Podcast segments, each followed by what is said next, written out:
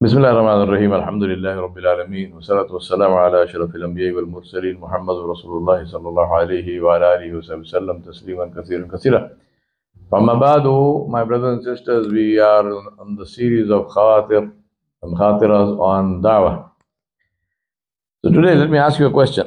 My question is How do you sell perfume?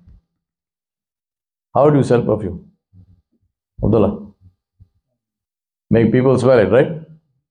Do you sell perfume by making a PowerPoint presentation on the perfume? No. by letting people smell the perfume. Those of you who have passed through Dubai airport, or, you know, I mean, I suppose it's there anywhere, but Dubai airport, especially, if you go through the, you're walking through the airport, there are lots of perfume shops. And there are people who will be in the aisleways with perfume bottles and they will say, "Can I can I spray some on you?" And you put your put out your hat, and they spray some perfume on it, and they're not asking you to come and buy nothing, just free, right? Now they're spending money. That that bottle of perfume costs money. There's an inventory value for that, but they're spraying it on you. You smell it, you like it. Their calculation is if one person comes in and buys one bottle of perfume, it pays for that bottle. So that means that bottle, if he sprays on maybe 200 people, it paid for 200 people because somebody bought one bottle of perfume, right? That's their, that is their, their calculation. You sell perfume by letting people experience that perfume. What does this have to do with dawah? Simple, right? It has to do with dawah because how do you present Islam? By letting people experience Islam, not by talking about Islam experience Islam. I mentioned to you, and this is this is a general rule. It's not even not, not also restricted to Muslims. I mentioned to you the other day a, a, a quote that is uh, ascribed to uh, Saint Francis of Assisi. Uh, and then, of course, there's a lot of uh, dispute about did he actually say it or not. But whether he said it or not, it's a very interesting quote. He said to he said to his people, his disciples, he said, "Go out and spread the gospel." He said, "Go out and spread the gospel and speak only if you have to. Huh? Interesting statement. Spread the gospel, but speak only if you have to. So how do you how do you spread the gospel without speaking? By living that. Let people experience that in your life. The Sahaba they landed, and they say this happened in the uh, 4 Hijri. So Rasulullah was in Medina Manawara at that time. They landed on the coast of India, southern India, in a place called Kodungallur near the city of Kochi. And uh, there they met the king of the place, and uh, his, his name was Kulashekara Perumal. And Kulashekara Perumal had actually seen the splitting of the moon. You know, time difference between Saudi Arabia and or rather there's no Saudi Arabia, that's there is Arabia, Hijaz, and India. So he saw the splitting of the moon and he asked his astrologers, so what's happening? They said, well, there is a there is a prophet has come in the land of the Arabs and he did this. So when the when the Sahaba landed there, uh, he asked them, he said, you know, what happened? They said, yes, this is uh, the religion of Islam, the Nabi Sallallahu has come, the Prophet has come, and this is what he's preaching. He said, what does he preach? This is what he preaches. So Kulashekara Perumal left Kochi and he traveled through Oman to Hijaz. He met Rasulullah he accepted Islam at the hands of Rasulullah he was, he was given the name Tajuddin. And he returned and on the way back he died in a place called Salalah in Oman. I have seen his grave in Salalah. I went to his grave in Salalah in Oman. Now those Sahaba who came there, they were traders. So the story goes that one day they were in the marketplace and they were selling grain. and somebody came to buy the grain and they said to him, Look, before you buy the grain, it has been raining, we try to cover it, but some water has gone in, so this grain is wet, and when we weigh it, it is going to be heavier, but we'll give you a discount for the actual weight, what it should be. So if you are weighing this thing, if it is weighing 10 kilograms, you pay only for 5. Now the people were, were astonished. they said, Nobody does this. What kind of thing is this? This is how we do business.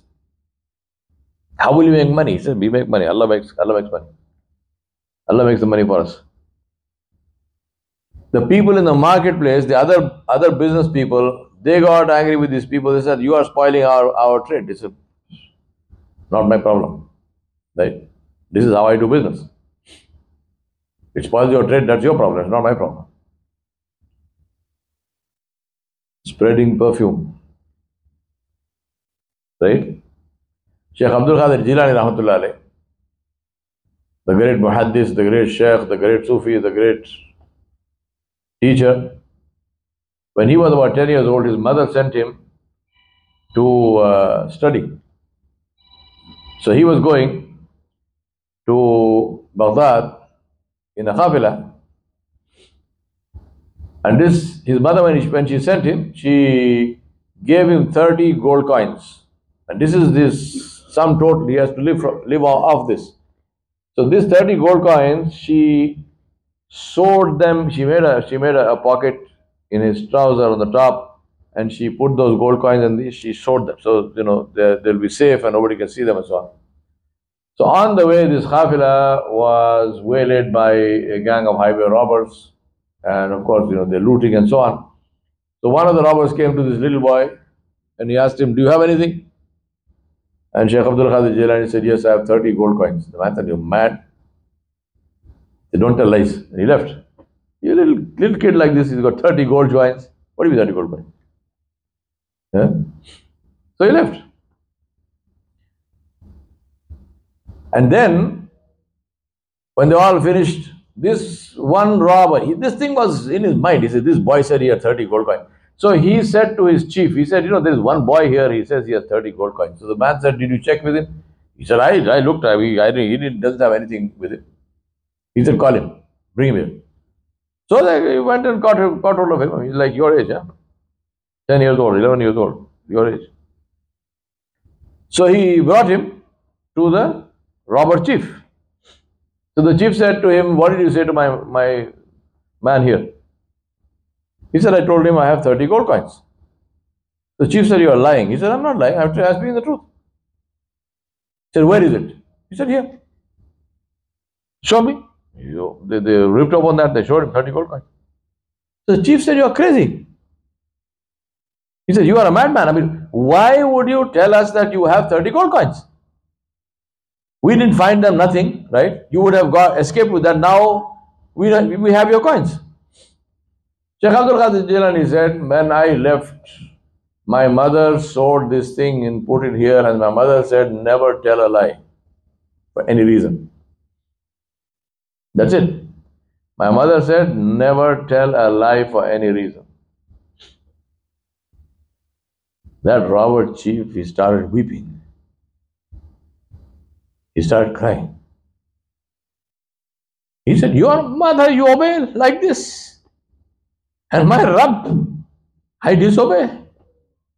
Eh? Your mother you obey. And my rabbi disobey. He said, Take back your gold coins. And he announced to them, We leave this work. We make istighfar, we make tawbah on the hand of that 10 year old boy. Eh? Our problem is we don't give truth a chance. We don't even give it a chance. We say, oh, no, no, no, but you know, in today's world it doesn't work. When did you try, my brother? How do you know it doesn't work? When did you try? Then you tell me if it doesn't work, if it doesn't, if you don't, if you try it.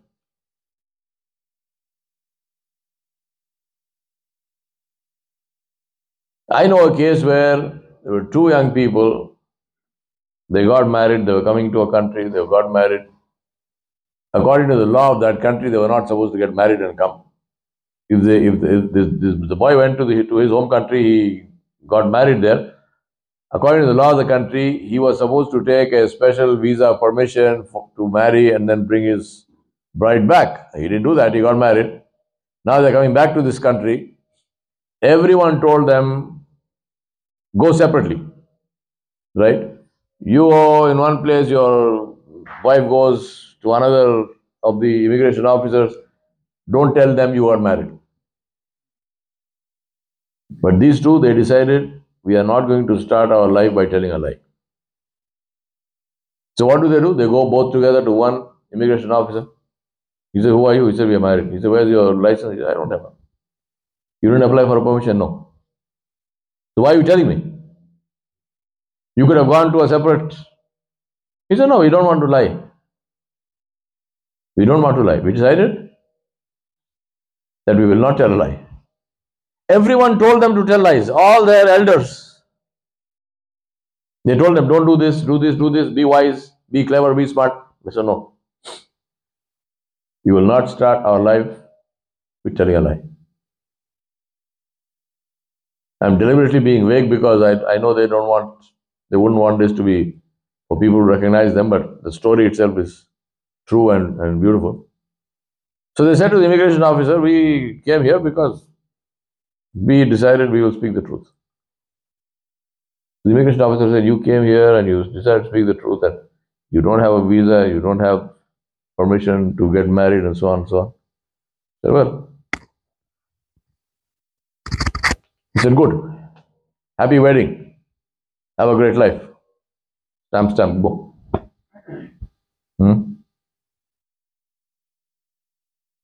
Give, sell perfume. Sell perfume.